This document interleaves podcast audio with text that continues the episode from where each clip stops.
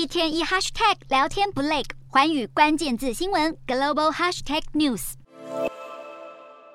新的一年正式开始，中国民众即使身在疫情爆发的水深火热之中，还是有许多人趁着元旦连假，携家带眷出游，各地景点再次出现人山人海的景象。只是与此同时，上海爆发了一波抢购腹泻药的浪潮，原因是上海出现了号称免疫力脱逃能力最强的变种病毒株 XBB. 点一点五。上海交通大学医学院附属瑞金医院、上海公共卫生临床中心最近在全球共享所有流感数据的数据库中，新增了三百六十九条中国本土新冠病毒测序结果。资料显示，除了 BA. 点五点二和 BF. 点七相会于上海外，在欧美广泛流行的 BQ. 点一和 XBB 家族占比已经超过了三分之一。而上海这次检测到的二十五个 XBB 家族病例中，有三例为 XBB. 点一点五，但因为都属于境外传入病例，正处于封闭性隔离中，因此在本土并未造成大规模传播。由于 XBB. 点一点五主攻心脑血管跟肠胃疾病。